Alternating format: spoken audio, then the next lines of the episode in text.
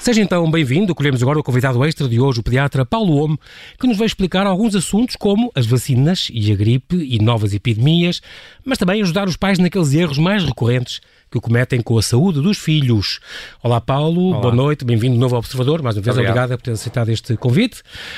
Um, eu acho que ia começar já por este caso que apaixonou a opinião pública durante uns tempos, o remédio mais caro do mundo e esta doença da Matilde. Afinal, da esta Matilde. atrofia muscular espinhal, AME, Exato. do tipo 1, esta é que é uma doença, uma doença raríssima e que afeta todos os músculos do corpo e, e, e causa uh, perda de força, atrofia muscular, Exato. mas não tem nada a ver com ela, por exemplo, aquela famosa. Não, do... não, são, são doenças diferentes. Uh, é, é, uma doença muito rara. Uh, existem muitas doenças deste género, infelizmente, mas felizmente todas elas bastante raras.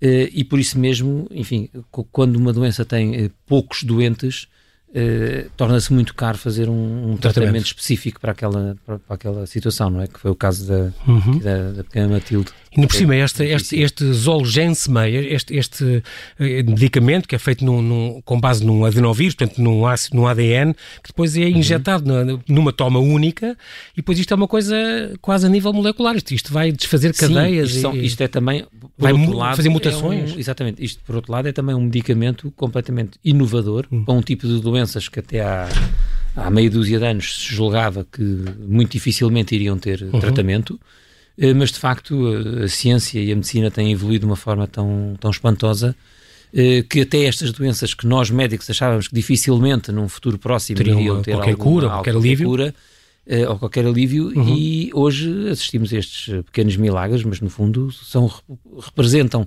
centenas e centenas de horas de trabalho, milhares de horas de trabalho, de centenas de pessoas que se dedicam a este, ao estudo deste ao longo tipo de, de anos, uh... ao longo de anos e anos, provavelmente uhum, uhum. as pessoas que andam a trabalhar neste medicamento ou neste tipo de doenças dedicam-se a isto há se calhar há, há décadas para depois conseguir chegar a um, a um medicamento destes com uma doença com muito poucos doentes uh, envolvidos, felizmente, e portanto são medicamentos eh, sempre caríssimos. Muito, muito é? caros.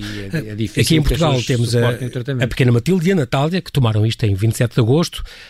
Um, isto, tomarem este, este remédio, neste que é injetado neste, neste, soro, é introduzido num soro e administrado ao longo de uma hora, não quer dizer que estejam curadas. Quer dizer o quê? Que atrasa o desenvolvimento da doença? Sim, ou que atrasa, não deixa que atrasa, degenerar não deixa mais? progredir, e talvez até possa eventualmente haver alguma alguma regressão da própria doença, uh, mas nós também, este tipo de, de, medicamentos, e pela raridade com que são utilizados, há também muita coisa que se vai descobrindo até com o próprio uso no, uhum. no, no, nestes doentes, não é? Portanto, nos seres humanos, neste caso. Uh, nos seres humanos, claro. e portanto nós vamos uh, aplicando o medicamento e, e vai-se monitorizando, enfim, a resposta ao tratamento, mas há, há muitas coisas que ainda estão para, para, para explicar. Os estudos dizem que, este, que estas crianças que depois têm isto vão ter uma vida o mais normal possível no sentido de a nível cognitivo, que são muito inteligentes, mesmo fascinantes, mas sempre dependentes. Entre Sim. isso e morrerem, porque é o que aconteceria há uns claro. anos. Muitas destas doenças têm esta característica de afetar a parte muscular, mas não afetar a parte cognitiva, ou seja, são, são, são crianças que, no fundo, do ponto de vista intelectual, são perfeitamente normais Como e iguais às outras, sim, sim. tem um problema na parte muscular, não é? de, de não ser capaz de movimentar os seus músculos incluindo os músculos que nos ajudam todos os dias a respirar, a respirar etc. E, e, portanto, comer que, e assim. Que nós nem, nem, nem, nem damos por eles, não é? Sim, Mas claro, que existem. Claro. É, só damos por eles quando estão paralisados ou quando não estão a funcionar como é. Como é Mas o caso dela também não é isso, não é? Também uma degeneração que os teus Sim, músculos vão, é por parando. Outros, por vão... outros mecanismos, enfim, é, o, é, o resultado final acaba por ser. Um como teve o Stephen Hawking, por exemplo. Exatamente. Mas, Mas também não haverá uma, uma terapia não pensa-se ou está a haver investigação neste sentido? temos assistido, provavelmente haverá daqui a alguns anos estamos a falar. Eles já de... conseguem mudar estas Exatamente. cadeias genéticas, caramba, não é? Eu acho que neste momento e cancros, não, e... não podemos pensar em limites para, para estas inovações da claro medicina. Claro que sim, claro que sim. Entre, entre os erros mais recorrentes que os pais cometem com a saúde dos filhos, que era um bocadinho para ser o tema de hoje, eu não resisti a começar este que, que teve na boca de toda a gente a partir do verão, um, um deles é os antibióticos, que os pais, quando veem os filhos com um bocadinho de, de, de febre, vão-lhes logo dar antibióticos. É. Mas os pediatras têm alguma senha contra os pediatras e não, não os só. pediatras não, acho que os médicos em geral, os médicos têm, em geral exatamente. Têm, ou seja, Porque os antibióticos o nosso são... sistema imunológico. Não, os antibióticos, eh, de facto, eh, eh, existem há um século uhum. e são uma medida poderosíssima. Quando, quando não havia antibióticos, qualquer doença assim, por uma bactéria um bocadinho mais grave. Podia-se morrer. As pessoas morriam com uma cárie dentária, morriam com. Uh, temos uma infecção. Uh, faraós do Egito antigo, sabe se morreram por causa da. Para análise das múmias, descobriram que morreram do, de cárie. Uma cárie morria-se de uma otite, morria-se porque há aqueles casos que não eram tratados, a infecção disseminava e as pessoas morriam. Nem precisava ser inicialmente uma doença muito grave. Podia ser uma coisa ligeira. Mas não era expandia, tratada, expandia E, portanto, os antibióticos vieram, de facto, transformar a capacidade de cura da medicina. Mas as bactérias que provocam estas infecções andam cá há mais tempo que os humanos, é? portanto, Uh, e os antibióticos já existiam na natureza. O caso da primeira antibiótico, a penicilina, ah. foi descoberta através de um fungo por acaso, que por acaso e, e, que existe na natureza e, portanto, aliás, até em sítios muito remotos eh, de tribos índias, etc., se usava uh, alguns componentes de, de, de, plantas e ah, de exato. fungos porque se sabia que curavam aquelas uma... maleitas Exatamente. e, portanto, ou seja, há muito tempo até que já se usava, não do ponto de vista científico e isolado e de uma forma ah, mais ah. pura, como depois passou a usar. Mas as bactérias já andam cá há muito mais milhões de anos uhum, do que, do que existem os humanos e, portanto, as bactérias têm uma capacidade de adaptação brutal. E, portanto, quando nós, e existem vários estudos até que demonstram isso, quando surge uma doença por uma determinada bactéria, nós damos-lhe um antibiótico, mas passado um tempo a bactéria consegue ser resistente a esse antibiótico. E nós temos que fazer um antibiótico um pouco mais forte, forte. para combater essa bactéria, mas passado um tempo a bactéria fica resistente a também a esse antibiótico. E pior do que isso... E como as gripes? E pior do que isso, pode passar essa resistência às outras bactérias que estão à volta, que nem tinham nada a ver com o caso até, mas que apenas estavam ali, por exemplo, no nosso intestino, onde há imensas bactérias em, em, são em comunidade e que são tá. necessárias, mas que vão adquirindo estes genes de resistência aos antibióticos, vão passando umas às outras. Nesta altura temos uma comunidade de bactérias que são altamente resistentes. E o que tem vindo a acontecer é que, em casos muito pontuais, têm aparecido bactérias que são resistentes a todos os antibióticos conhecidos e os doentes morrem, porque de facto não há nada a fazer. Não há ainda o antibiótico pois, capaz de matar aqueles combate, sim. E portanto, o que é que leva a este desenvolvimento destas resistências? É o uso. O uso, o uso, o uso, continuado, o uso continuado, uhum. o uso em situações que são, por exemplo, situações virais, eh, como a gripe que estavas a dar o exemplo, uhum. e que são situações que, sendo virais, os antibióticos não fazem nada, os antibióticos só atuam nas bactérias, que são, são pois, não são vírus, são coisas diferentes. São coisas diferentes, há as doenças virais que são provocadas por vírus, e as doenças bacterianas que são provocadas por bactérias, e só os antibióticos só atuam nestas últimas, nas bactérias. E, portanto, felizmente, 90% das doenças que uma criança tem, ou 95% são doenças virais, e, portanto, é, não é muito frequente ter que precisar ah, de antibióticos. Sim. O que é que acontece? Há muitos pais que uh, não têm esta noção e, portanto, quando a doença está, a criança adoece com febre, com vómitos, ou com diarreia, ou com outras coisas quaisquer, acabam por achar que aquilo só vai passar. Exato. Resolve-se com antibiótico. Com antibiótico. E o perigo é, nós, ao, cada vez que vamos dando antibiótico, estamos a criar na própria, na criança a quem estamos a dar, o desenvolvimento de resistências e um dia, quando ela tiver uma infecção mais grave por uma bactéria, é essa bactéria pode Exatamente. ser resistente aos antibióticos conhecidos e, enfim, a coisa evoluir muito, muito mal. Portanto, Sim. não se trata aqui de dizer mal dos antibióticos. Na doença bacteriana que está a evoluir e que nós precisamos dar um antibiótico, temos dar um antibiótico. Claro.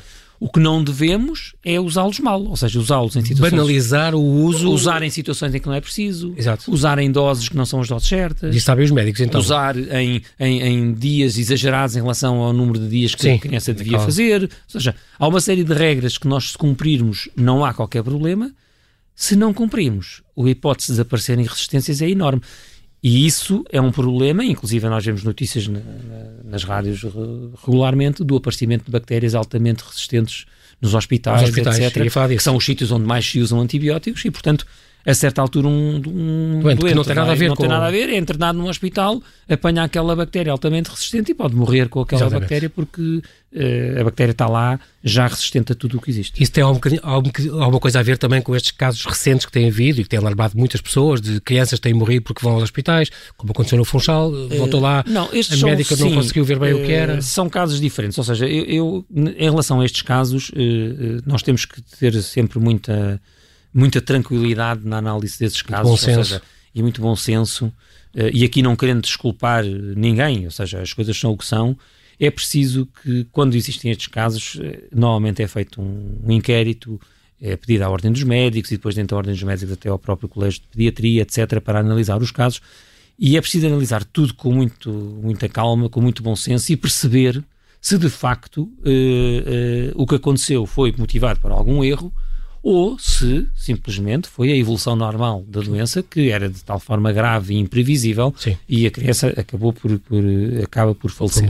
E portanto, antes de estarmos a, a, a, apontar o dedo, a apontar o dedo ou a desculpar o que seja, antes de fazermos qualquer sim, uma das sim, coisas, qualquer é juízo preciso, de valor, uh, investigar, investigar uh, com tranquilidade, com serenidade, uh, a fundo tudo o que se passou e depois eh, ver tomar, então, tomar as decisões que tiverem os passos que, que precisos. Nós estamos quase a fazer um pequeno intervalo para notícias. Resta dizer então que urgências, Paulo, em último caso. Urgências em último caso. O, os pais têm que pensar assim. Porque ir à urgência também é um perigo. Os pais têm modo. que pensar assim. Se quiserem pensar no local onde mais provavelmente o seu filho pode apanhar uma doença grave, é na sala de espera de uma urgência. E, portanto, é aí que estão concentradas uh, muitas crianças que têm pequenas, pequenas doenças que nem, nem justificaria irem à urgência, mas as, as, que têm doenças graves também lá estão, sim. à espera de serem atendidas. Antes da triagem, sim. E portanto, e, portanto, antes da triagem está tudo na mesma sala. Pois. E, portanto, se há sítio onde é perigoso levar uma criança, é uma sala de espera de uma urgência. E, portanto, só a devemos levar se, de facto, achamos que ela tenha uma doença Em última instância. Em última instância. Já voltamos então a conversar.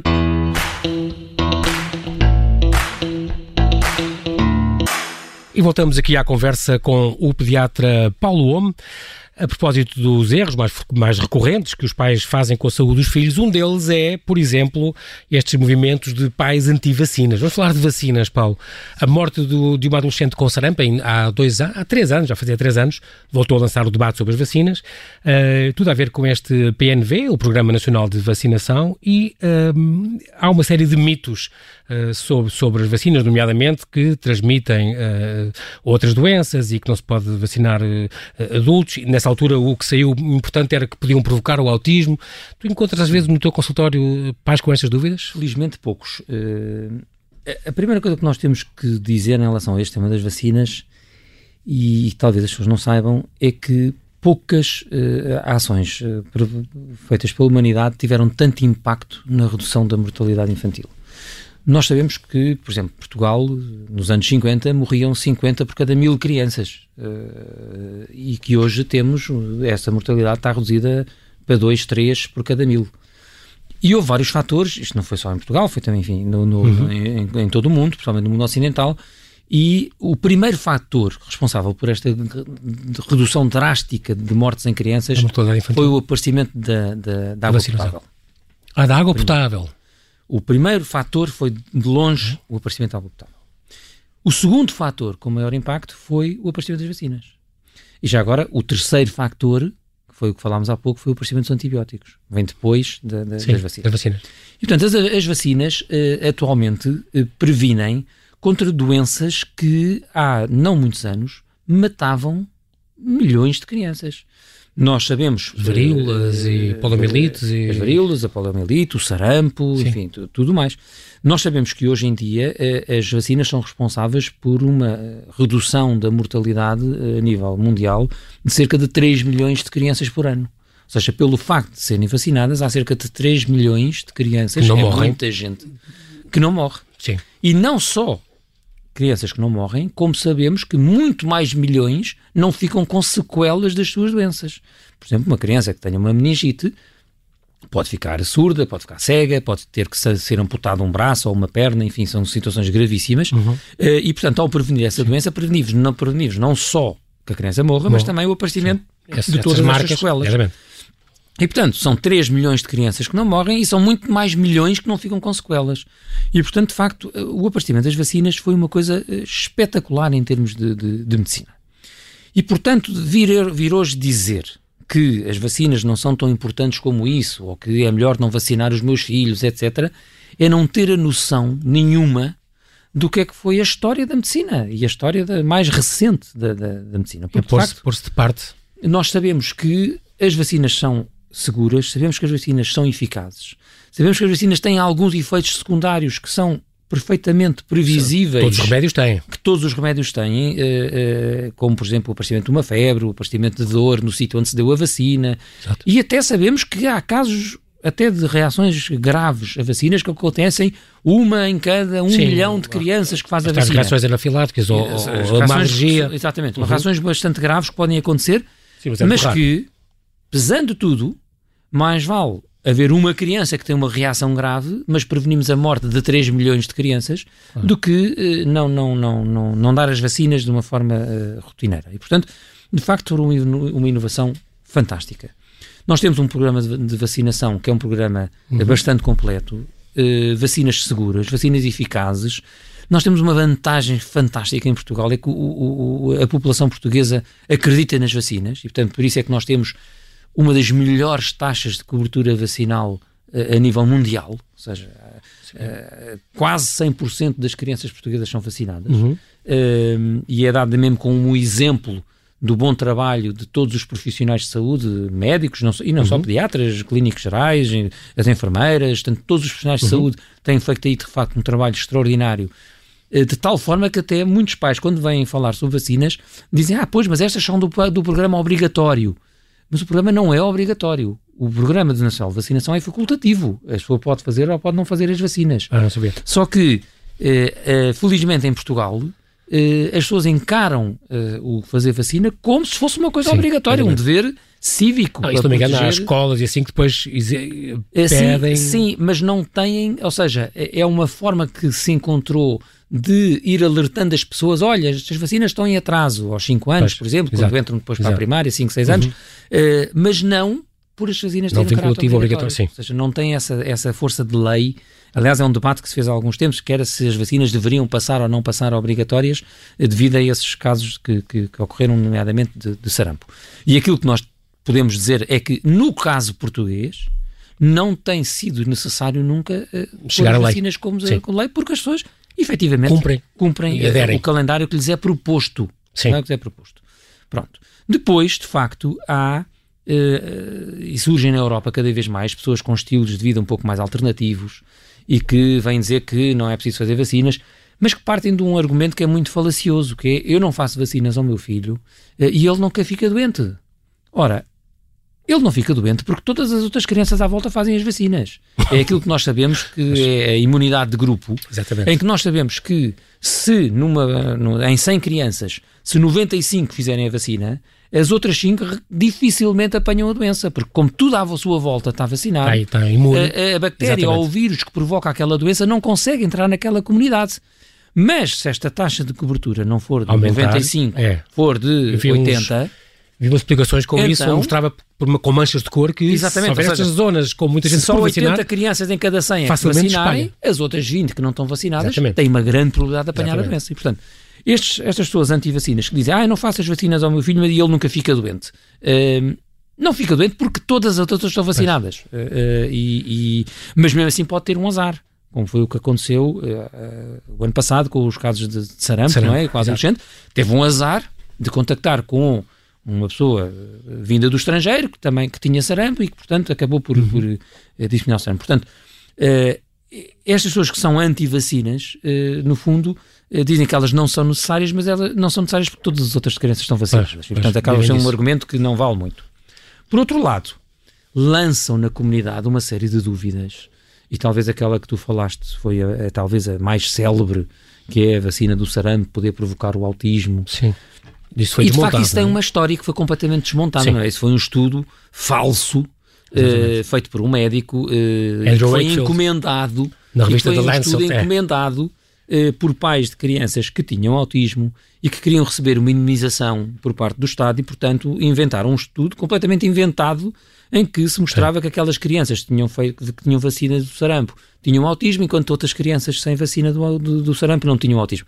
Mas isto tudo foi completamente falso, foi. de tal maneira depois que depois em, foi descoberto. Em 2004, os pais confessaram, o, o médico é. confessou, uh, o médico foi expulso da ordem dos médicos, já não é médico atualmente, ou seja, mas, uh, mas foi um esquema desmascarado. Mas, mas lançou essa dúvida, lançou, lançou essa confusão. E, e, e, se nós formos à internet hoje em dia e fizermos uma pequena pesquisa e escrevemos sarampo e autismo, aparecem logo, aparece logo esse estudo. O, o, ou seja, aquilo que fica na internet sim, fica na fica internet, nunca mais desaparece. É. E, portanto, recorrentemente, sim, ainda há os casos do sarampo, da vacina do sarampo, provoca autismo, e, enfim, e é muito difícil às vezes desmistificar isto. Ou, por exemplo, as vacinas têm adjuvantes, uh, o, o, mercúrio sim. ou uma série. E nós sabemos hoje que uh, todos os medicamentos praticamente têm adjuvantes, que é a forma de se conseguirem conservar uh, e de não deixarem que os medicamentos sejam. Tóxicas. Oh, Paulo, e muitas vezes eh, vi uma coisa extraordinária, um, um anúncio eh, que saiu na América que era o, dizia o que contém uma vacina e depois tinha uma lista: cianeto, formaldeído, flavanois, uh, amido, potássio, manganês, quercelina, procianidina, etc. É sobre um fósforo, cloreto. E depois diz assim, e muito mais, se não consumir, se não vai consumir, para que injetar? E depois dizia, ah, espera, isto é a lista de ingredientes de uma maçã. E depois, portanto, cuidado com os listas de ingredientes de uma vacina. São divulgadas para assustá-lo com palavras desconhecidas e assustadoras. É Exato. É, é, é, o caso, por exemplo, o, o, a celeuma que houve à conta do mercúrio, por exemplo, hum. que as vacinas tinham mercúrio.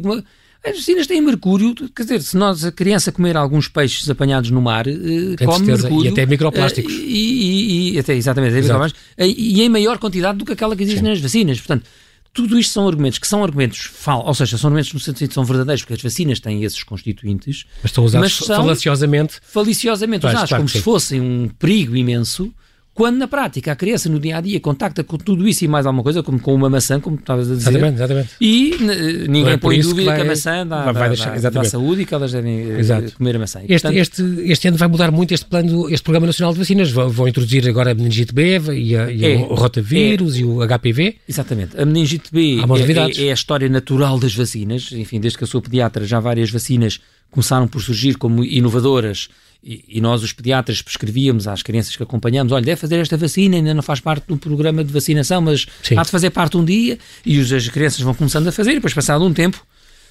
o Estado português faz mais estudos, percebe-se que a vacina é importante, uh, arranja-se dinheiro para pagar a vacina, porque muitas destas vacinas Sim, não estão no plano e então nesta quantidade, por é? questões uh, de, de, economia, não é? Claro. financeiras, e portanto também se percebe, a pessoa não tem muito dinheiro para gastar tem que pensar onde é que vai gastar. tem que selecionar. Mais e pior, tem que, tem que selecionar. Claro.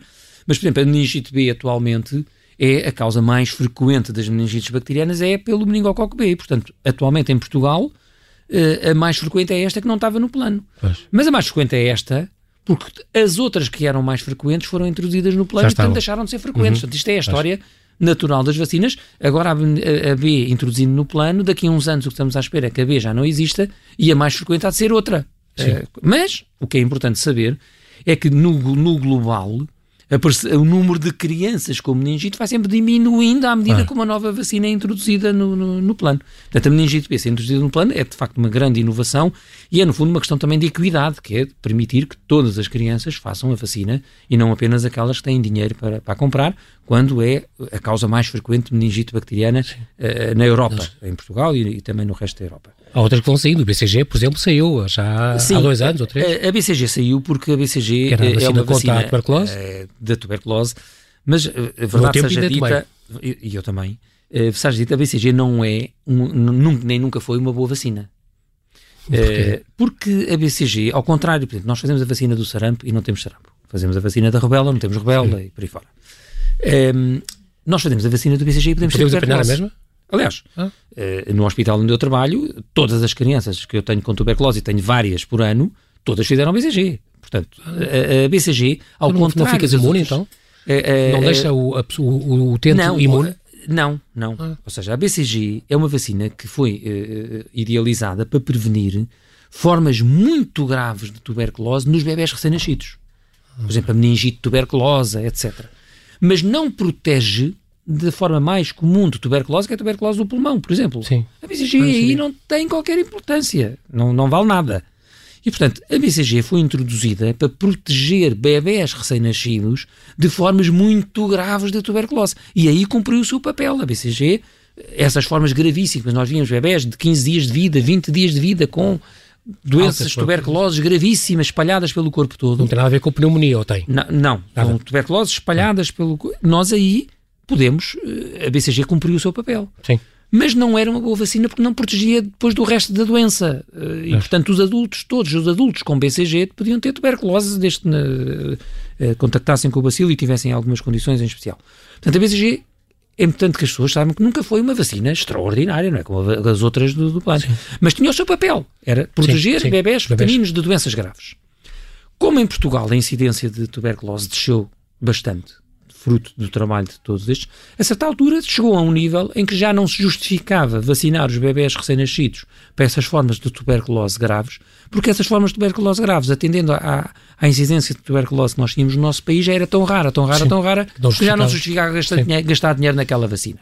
E é um facto que nós, de facto, essa vacina saiu do plano há dois anos e não assistimos a um, repente, surto, de repente. A, a, um surto de bebés recém-nascidos com tuberculose. Não, porque como a, como a, incidência de tuberculose é muito baixa entre nós, eh, acabou por Continua. não... Sim, não no entanto, o plano prevê que em determinados grupos de risco... Hum possa voltar a ser. E que estão eh, bem determinados, ou seja, eh, crianças cujos pais vivem também muito parte, parte do ano em outros países do mundo onde há muita tuberculose, ou seja, há determinados grupos de risco mais, em que a vacina é oferecida gratuitamente à mesma aos bebés e, portanto, eh, eh, continua a ser feita. Mas justifica. é importante os pais ficarem muito alarmados porque a BCG era tão divulgada Sim, uh, entre tempo, todos. Uh, uh, e também e nós, médicos, também não dizíamos de facto que a vacina não era uma grande vacina, porque dizíamos, olha, é importante fazer porque protege o bebê das formas graves. É melhor sempre uma certa prevenção é sempre, do, que, exatamente, do que nada, não é? E, mas, de facto, temos que dizer que nunca foi uma grande vacina e, portanto, apesar hum. de tudo foi retirada e bem porque já não se justificava para a população em geral, a não ser para alguns grupos de risco, em que sim, aí a vacina eh, justifica-se plenamente. Aqui, um, quase a terminar, Paulo, esta questão da nova epidemia que pode vir da China, afinal acham-se que não é tão grave como isso, embora a OMS já tenha lançado um alerta global, mas já morreram três pessoas, há mais de 200 infectados, há 700 em observação, já há três países, o Japão, a Tailândia e a Coreia do Sul, além da China. Um, isto é uma coisa que te assusta? Os pais vêm ter contigo assustados ou não? É, este coronavírus. Os pais, Afinal, não é um vírus, é uma, grande família de vírus. Exatamente, é uma grande família de vírus. Os coronavírus são uma grande família de vírus. Mas um, a mim, isso, os pais não me preocupam muito porque os pais acham que, apesar de tudo, isto é na China, é muito longe e que até chegar cá ainda. Como dizia da gripe asiática e coisa, mas houve um pânicozinho com a gripe A. E... Houve pânico. A mim preocupa-me no sentido que eh, estes, estes surtos destes novos vírus não é por acaso que surgem sempre na China e na Ásia, Sim, já aconteceu várias é vezes. sempre aí. Uh, tirando os ébolas e tudo mais Sim, que são mais Áfricas. em Áfricas, uhum. mas são países onde há uma grande promiscuidade em termos de contacto com a natureza e os animais, é? Nós vemos aqueles mercados em que os sim. animais são mortos ali, e todos pendurados, todos pendurados sim, sim. Portanto, eh, e portanto muitos desses animais uhum. estão infectados com estes vírus que uma vez cozinhado, a carne, etc., não fazem nada aos humanos, mas que naquela promiscuidade toda uh, pensa-se que possa ser um fator que permite que passe para alguns humanos e esses humanos fiquem infectados, e por isso é que estas epidemias surgem assim nesses países sim, mais sim. Uh, menos desenvolvidos. Pronto. O que tem acontecido, e felizmente para a humanidade, é que estes vírus, apesar de tudo, depois não conseguem se propagar muito facilmente entre os humanos um, como aconteceu com, com outras situações no passado, não é? Das pestes, quando havia as pestes, Sim. que eram bactérias que se propagavam de uma forma fulminante, não é? E a peste negra e a, a peste, peste bubónica, que mataram uh, um terço da população Exatamente, da Europa, que são, são calamidades. Imagina sim, hoje sim.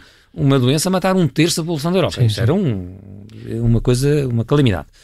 Uh, mas para essa nós desenvolvemos antibióticos, vacinas, uhum. etc. E, portanto, hoje em dia já não há essas pestes que sim, haviam antigamente. Sim. Mas os vírus têm essa capacidade de ainda não termos tratamentos muito eficazes. E o que tem acontecido é que eles passam para os humanos, mas depois têm alguma capacidade de, de passar de humano para humano, mas bastante limitada.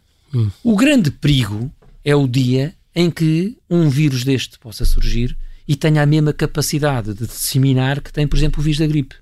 Aí sim e nesse dia vamos assistir a uma epidemia eh, brutal. mundial, brutal, uh, com milhares e milhares de mortes, etc. Há, com os aviões, Existem muitos artigos sobre isso e até algum futurismo que é qual será a próxima praga, é? The Coming Exato. Plague, como agora saiu um artigo eh, em inglês muito, muito interessante. E, portanto, há de haver um vírus um dia em que isso vai acontecer. Felizmente, estes que têm vindo a surgir têm ficado confinados.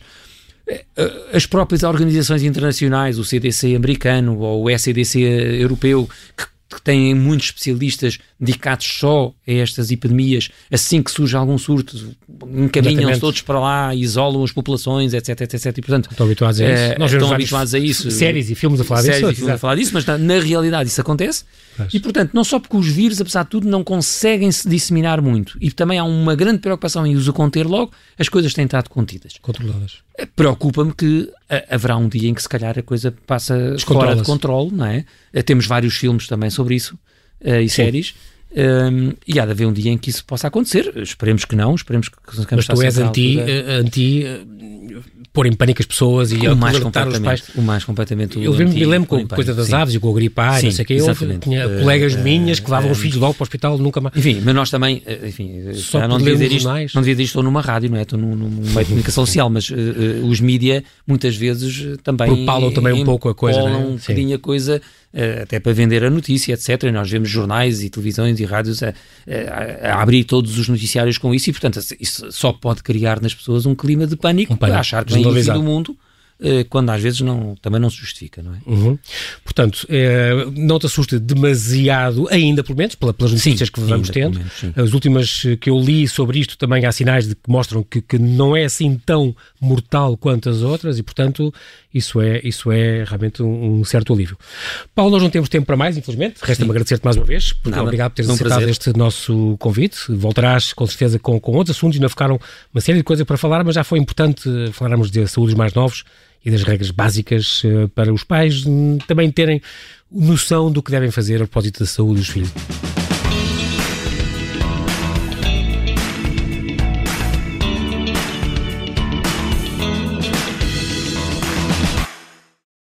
Obrigada por ter ouvido este podcast. Se gostou, pode subscrevê-lo, pode partilhá-lo e também pode ouvir a Rádio Observador online em 98.7 em Lisboa e em 98.4 no Porto.